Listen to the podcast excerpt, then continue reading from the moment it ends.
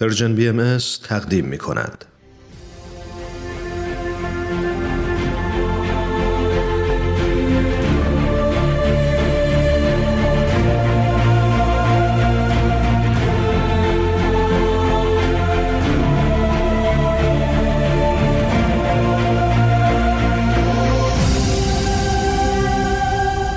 چشمه خورشید، نگاهی به آثار حضرت باب.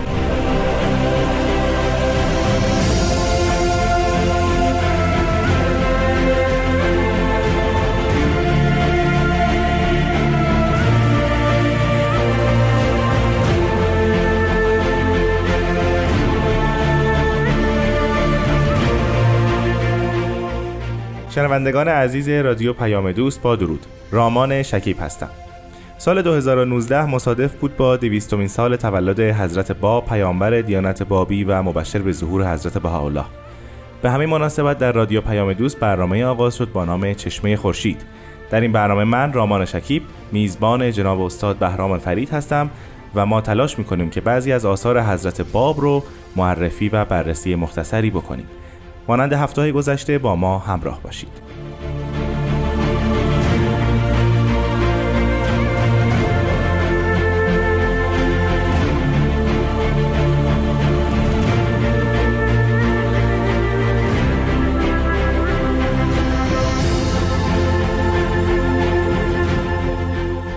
جناب فرید، بسیار خوش آمدید و خوشحالم که شما رو زیارت میکنم. من هم خیلی خوشحالم که یک بار دیگه خدمت شما رامان عزیز و شنوندگان محترم هستم. خواهش میکنم. ما در برنامه گذشته آثاری که در اصفهان نازل شده بود رو به نوعی تمام کردیم و پروندهش بسته شد، اون بررسی مختصر. و از الان حضرت باب از اصفهان حرکت میکنن به سمت تهران به قصد بله. ملاقات پادشاه. همینطوره، همونجور که از شیراز حرکت کردن به سمت اصفهان، آثاری در حین راه نازل شد. بله. پس ما باز هم میتونیم انتظار داشته باشیم که در مسیرشون در طی مسیرشون به سمت تهران باز هم آثاری از حضرت باب در اختیار داشته باشیم. درسته این حدس؟ بله، همینطوره. در واقع وقتی که حضرت باب از اصفهان خارج می شدن، شاید اون آخرین اثر ایشون توقیع معروفی خطاب به حیدر علی اردستانی بود که یه هرزی خواسته بود، دعایی خواسته بود برای حفظ و حمایت خودش از بلاها و شدائد و مصیبت‌ها. بله. که این تقریبا در آخرین ایام اقامت حضرت باب در اصفهان نوشته شد. بعد گرگین خان گزارش احوال داده بود به حاج میرزا آقاسی که باب اینجا در اصفهان هنوز هست بعد از فوت منوچهر خان معتمد الدوله است. و بعد بعد حسب فرمان دولتی حضرت باب به تهران احضار شدن برای ملاقات با محمدشاه.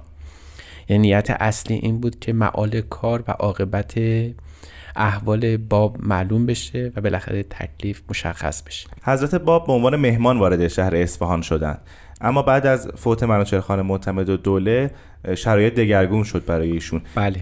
هنگام خروج از اصفهان مانند یک فرد اسیر با ایشون برخورد میشد یا نه غیر از این بود؟ نه، دقیقاً به صورت اسارت از اصفهان خارج شدن، برای اینکه فرمان دولتی این بود که ایشون رو تحت الحمایه و همراه با سربازان و به اصطلاح امروزی گاردهایی که با ایشون بله.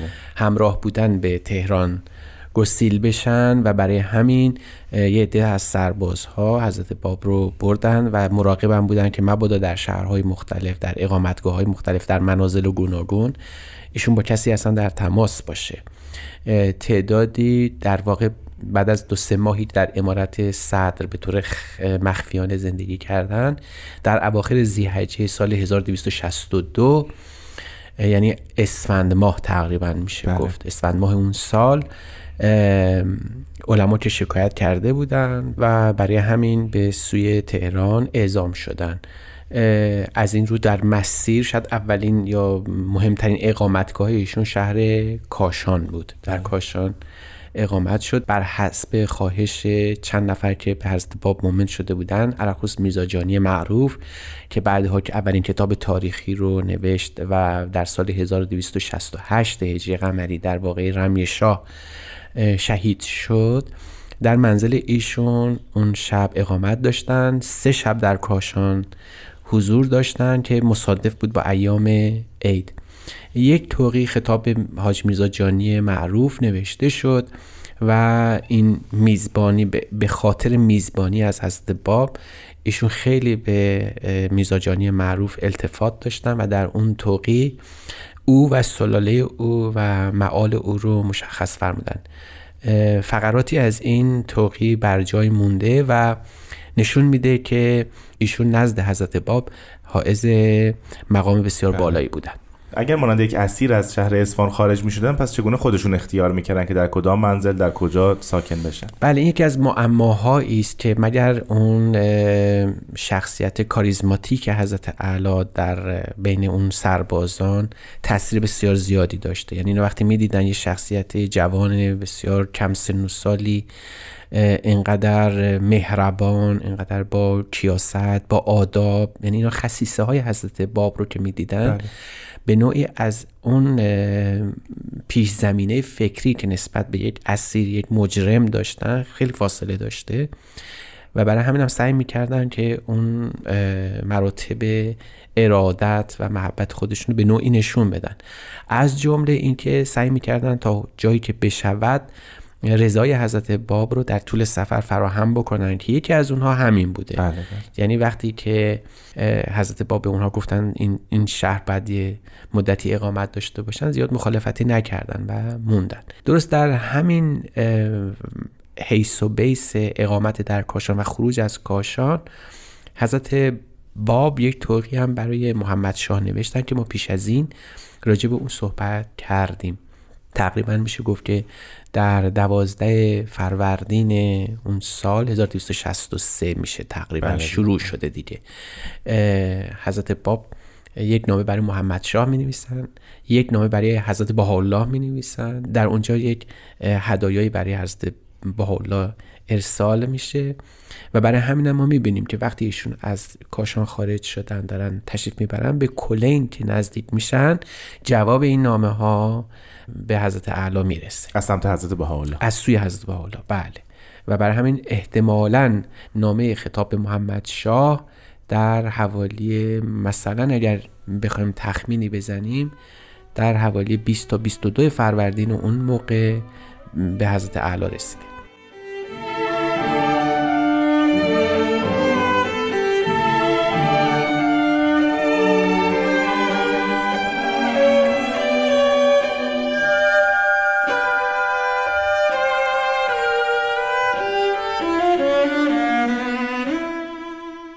شنوندگان عزیز، به برنامه چشمه خورشید گوش میدید. جناب فرید، پیش از اینکه به اتفاقاتی که در کلین افتاد بخوایم بپردازیم، در تاریخ این گونه ثبت هست که حضرت باب در حین حرکت خودشون از سمت کاشان به سمت تهران قاعدتاً بعد از شهر قم میگذشتند، بله، اما رضای ایشون این نبود که از داخل شهر بگذرن، بگویا بله. شهر رو دور میزنن، بله، و به سمت شمال ایران حرکت میکنن. این اتفاق چگونه بود در اون زمان؟ به چه دلیل اینجوری شد؟ خب شما شدت مخالفت علما رو در نظر بگیرید. پایگاه تمام علما، حوزه علمیه اون زمان در قم، تمام اون آشوب و فتنه هایی که داره برپا میشه در شهر قم و همون فتنه و آشوب همچنان تو طول تاریخ بر جای و باقی مونده. تا همین الان هم در کشور ایران میبینیم که مرجعیتش اقامت اصلیش در اونجاست و برای همین میشود حد زد که اقامت حضرت باب شهر و خود کشور رو امکان به آشوب بکشه و برای حضرت باب این خطر وجود داشت که عبور ایشون از شهر قم یا حتی اقامت چند ساعت ایشون در شهر قم بلوای ایجاد بکنه. این که حضرت باب نخواستن وارد قم بشن، باید حتما به جوری حتما باید به نحوی با توافق ضمنی حکومت هم صورت گرفته باشه. بله. و همین خود سربازا هم موافق بودن، یعنی خود مستحفظین و مأموران دولتی که حضرت باب رو همراهی میکردن هم موافق بودن که وارد شهر قم نشن و برای همین شهر رو دور زدن و, ب... و به همین خاطر که ما به اولین اقامتگاهی که بعد از شهر قم میرسیم، یعنی قریه کلین، اونجا توقف چند روز صورت میگیره. در قریه کلین آیا بابی ها و مؤمنین به حضرت باب موفق به ملاقات و زیارت ایشون شد؟ بله، در واقع چند نفر از مؤمنین از جمله مولا احمد کاتب و چند نفر از همراهان او شبانه به حضور حضرت باب رسیدند و در این که ملاقاتی بین حضرت بهاءالله و حضرت باب صورت گرفته باشه در همون قریه، اگرچه اختلاف نظر هست اما میتونیم حدس بزنیم بر طبق اون نوشته خود حضرت بهاءالله، اون لوح حضرت بهاءالله، این ملاقات مستوراً عن الکل رخ داده. حالا اینکه کیفیتش به, کیفیتش به چه نحو بوده ما اطلاع نداریم. در همین جا هست که اون جواب نامه حضرت باب به محمدشاه هم میرسه. بله. و مثل این که تصرف ذهنی که حاج میرزا آقاسی در شخصیت محمدشاه بوده نافذ افتاده و ایشونو منصرف میکنه که اصلا وارد تهران بشن و حضرت باب به رغم نقشه قبلی که قرار بود وارد تهران بشن اصلا وارد تهران نمیشن، از همون قریه کلین شهر تهران رو دور میزنن به سوی تبریز گسیل میشن. اینجا باید بدونیم که فرمان دولتی به حضرت باب رسیده، یعنی اینکه شما به تهران نمیاید و به قریه ماکو، سجن ماکو باید تشریف ببرید. همین رو این نقض عهدی که محمدشاه میکنه باعث میشه حضرت باب یه توقیع به محمدشاه در همون قریه کلین بنویسن و در اونجا که ما پیش از این هم در برنامه قبلی به توقیعات محمدشاه اشاره کردیم، در اونجا میفرمایند که تو باید حتماً خجالت بکشی از کاری که کردی و روزی به جد من رسول الله پاسخگو باشی که چرا با این فرزند او چنین عمل کردی و من من رو به سمت محلی تبعید کردی که بدترین مردم قرار بوده اونجا حبس بشن. و این نامه لحن شکایت از باب در اون نامه پیداست. یعنی در واقع قرار بوده ملاقات پادشاه برن در با مورد این که پادشاه تحقیق کنه در مورد ادعای حضرت باب. بله. اما به ناگهان به شکل یک زندانی به سمت ماکو حرکت میکنن و در زندان ماکو ساکن میشن. بله همین. خب اینها فقط به خاطر یک نفر و اون هم حاج میرزا آقاسی نمیتونه باشه، یعنی شاید افراد دیگری همین وسط بودن مانند علما یا اون چیزی که در تاریخ داریم. آیا کسر دیگری هم بودن یا ما فقط از حاج میرزا آقاسی میدونیم این رو؟ نه، در واقع باید بگیم که شخص خود محمدشاه به خاطر بک‌گراند و اون سوابق دینی خودش خواهان این ملاقات بوده، اما به خاطر تأثیراتی که در طول سه سال شما حساب بفرمایید که الان حضرت باب سه سال از ادعایشون گذشته و تأثیر شگرفی که ایشون در کل جامعه ایرانی گذاشتن در محافل مختلف و تعداد کسانی که دائما به ایشون مؤمن شدن و از علما بودن، این باعث می شده که احساس خطر در جایگاه حاج میرزا آقاسی و علما پیش بیاد. بله. و دیگه این علل خصوص اون نامه هایی که حضرت باب برای علما نوشتن و علل خصوص در اون اولین اثر خودشون قیوم الاسما که علما رو خلعیت کردن از تمام اقتدار دینی خودشون، این مایه حسادت و کینه توزی در علما و حاج میرزا آقاسی باید اینقدر شعله ور شده باشه که حضرت باب رو اصلا ملاقات حضرت باب با محمدشاه رو اینقدر خطرآفرین بدونن که ایشون رو اصلا به پایتخت نبرن.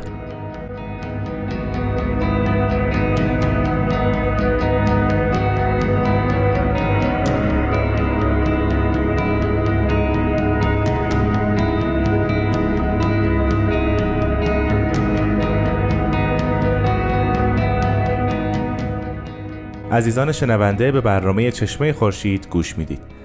خب جناب فرید، حضرت باب بنا به دستور محمدشاه و با تحریکات حاج میرزا آقاسی حرکت کردند از قریه کلین به سمت ماکو. مسیر دور و درازی است. بله. بنابراین با ما قطعا آثاری از حضرت باب در این مسیر خواهیم داشت. اولین اثر بعد از حرکت از سمت قریه کلین به سمت ماکو چیست؟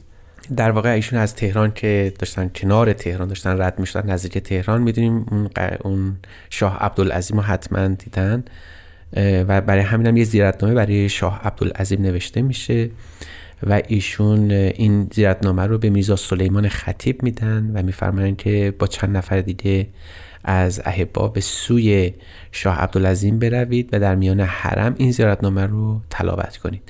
در حقیقت این زیارتنامه درش یه جمله بسیار معروفی وجود داره که خوشا به حال تو که در ری مدفون شده ای، زیرا در سایه محبوب من قرار گرفته. کاش من هم در آن سرزمین مقدس مدفون میگشتم.